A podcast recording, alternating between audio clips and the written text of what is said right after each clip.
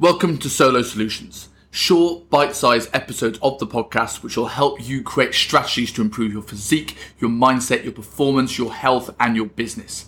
We all know that action leads to momentum, and momentum leads to big goals. These episodes are designed to give you one key tip or one key strategy to help you push through your sticking blocks and get into the best condition, mindset, or business possible.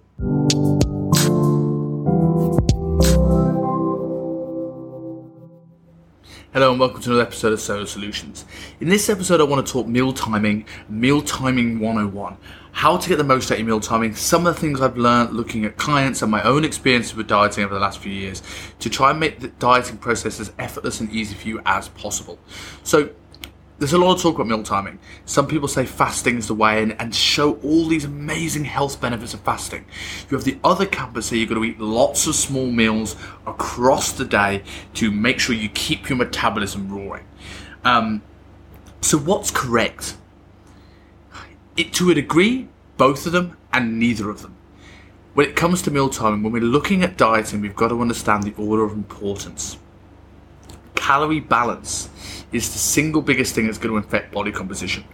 Most of the people that look at intermittent fasting, so fasting for short periods of a day, having a short feeding window, not the big long 24, 40, 72 hour fasts, often the benefit they receive in terms of health, mental clarity, and fat loss often come from the fact that with a smaller eating window, it found it easier for them to control the caloric intake. For the people who said they have a increased metabolism from having loads of small meals throughout the day. Well, having more meals throughout the day does mean that you ha- your body's natural metabolism has to increase to burn this food up. The the actual amount that does happen is so negligible that it doesn't really matter. It's not going to negate you eating more. So the caloric balance is the most important thing. So if that's the case, what is the ideal meal time for you? The answer is what is your preference and what you can stick to for the long term. Understand that consistency of dieting is always going to trump the perfect diet every single time. If you can have find the most, if there was a most optimal diet, but you could only do it for a week, it wouldn't be optimal for you. So preference is going to be the major factor here when we're deciding meal timing. Most people can't stick to something that's eight meals a day. On the flip side, most people can't stick to just eating one meal a day without getting too hungry.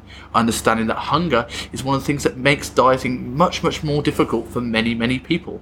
And there's many, many strategies for hunger, including improving food volume um, and good meal timing. So, in my experience, with with a few exceptions, intermittent fasting doesn't tend to work well for people. Long term fasts like 24, 40 hours have shown huge health benefits in the gut health and microbiome, um, as well as energy and performance and various health markers. But shorter term fasts, as we said, only really make a difference because of the calorie balance. And I find that, especially with girls, but nearly anybody who has like one to two meals a day, you tend to find it they they, they struggle to keep under in a calorie deficit because as soon as they're opened up their feeding window, they're going for something quick to balance their blood sugar. Their energies and blood sugar levels are often all over the place, meaning they're tired, exhausted, and wanting to jump for anything they can get their hands on and fast.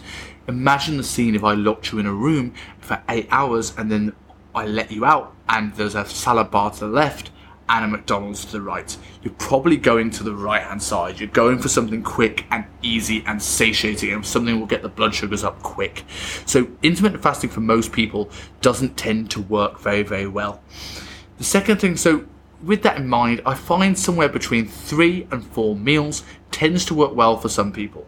And the people who do prefer intermittent fasting on initially, I tend to find work best on having that one to two meals per day that they're used to, but then having one to two protein shakes around that just to make sure they have something that's just going to fill them up ever so slightly without being so much that they just can't handle at a certain time of day. So that's in terms of meal amount of meals, that's what I'd look for. In terms of what those meals consist of and how to structure those meals around your day, the first thing we're going to look at is how to actually structure those meals around your day. And this is where structure and planning ahead becomes really important because not every day necessarily are you going to have the same meal timings. It's always good to have structure and routine. I would recommend people keep the same meal timings as much as possible, but sometimes you have an event, sometimes you'll have to have more meals or less meals, sometimes you'll have back to back meetings which you just can't get out of. So, the best advice I would give you is to plan your meals ahead of time. People have structure people have routines of the day tend to find dieting much, much easier than people that wing it and hope for the best.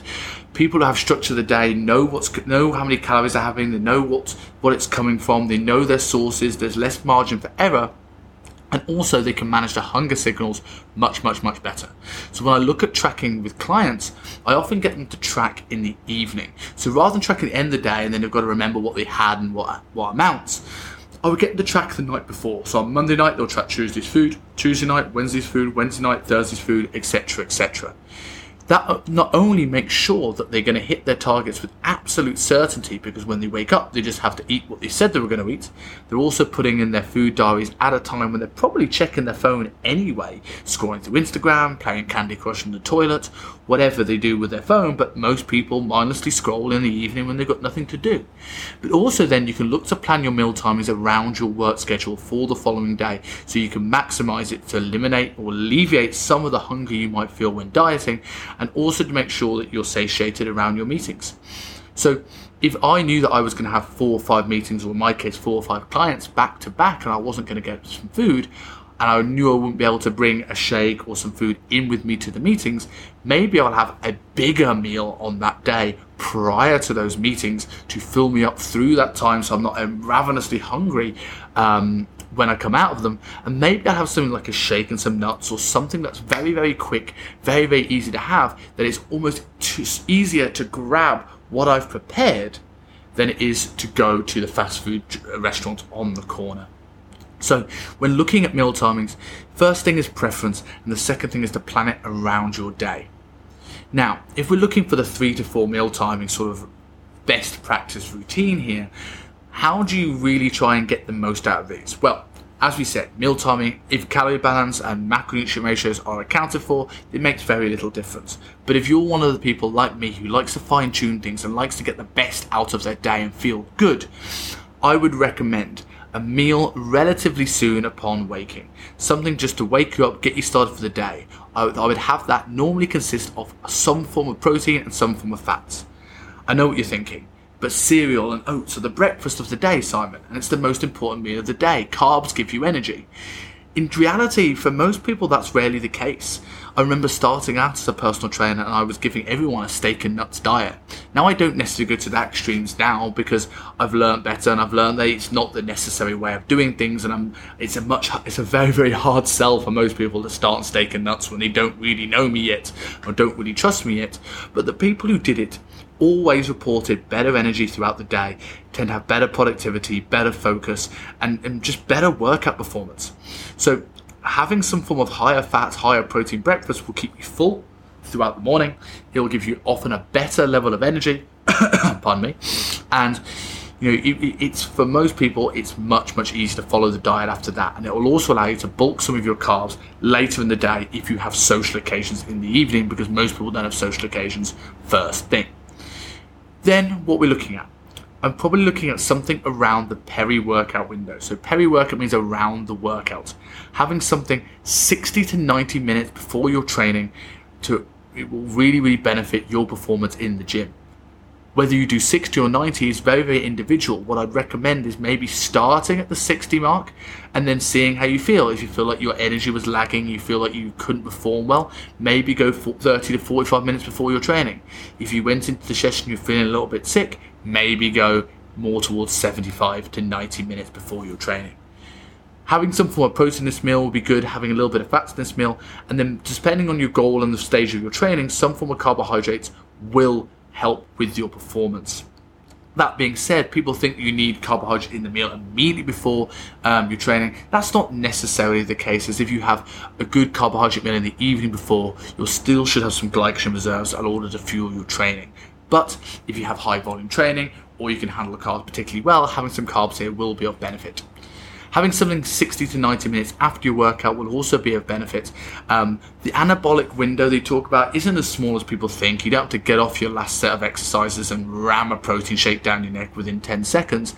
That being said, having something around 60 to 90 minutes afterwards would be a real benefit to sort of like allow you to relax and recover from training to kickstart this recovery process.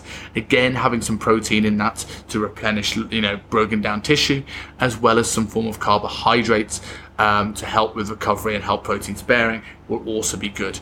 Understand that we grow muscle and burn body fat at rest. Our training is just a stimulus to do so. So if we're ramping up stress hormones during our training, having something like some carbohydrates will help calm the nervous system down potentially and be a good thing just to get us in this restful state after training. And then the last meal is talking about the last meal of the day. Uh, what do you have for dinner? And there's two things to think of here: is what potentially is the optimal thing to have for dinner for various individuals, um, and what how do we manage social occasions? Because it's the meal where we often slip up. It's the meal where we often grab snacks, where we get bored, where we have a, a dinner out. So how do we manage this?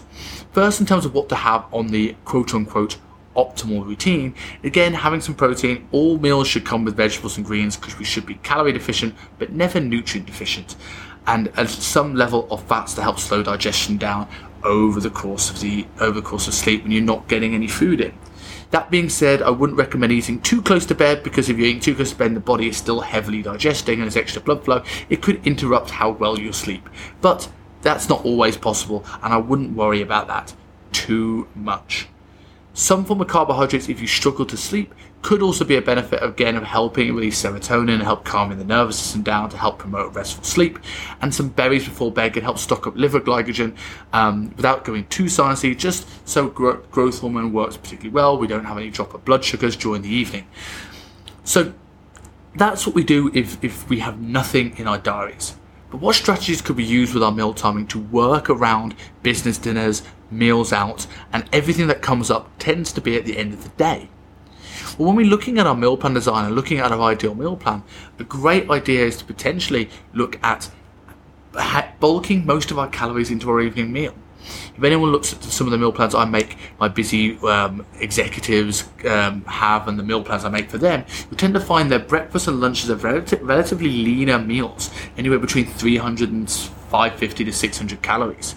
You often find my evening meals are anywhere between you know 700 to 1,000 calories at times.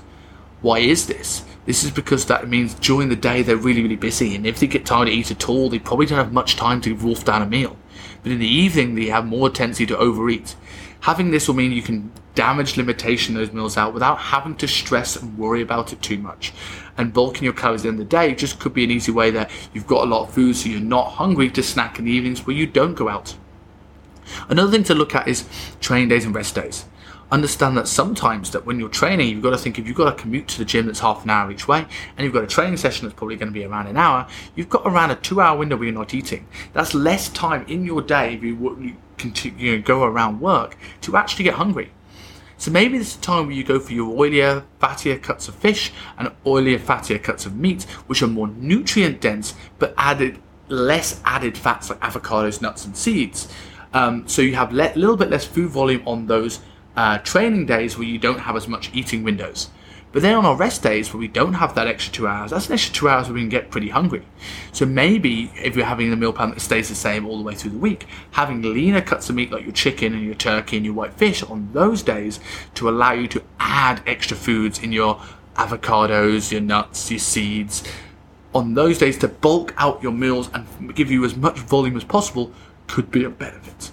So there's my first few tips on how to maximize your meal timing. If you need any more advice, please drop me a message at Kingsley Dutton on Instagram or at www.madecoaching.com. If you want any more guidance, there's a blog on that site, there's a way of contacting me. So, any more help, I'm more than happy to help.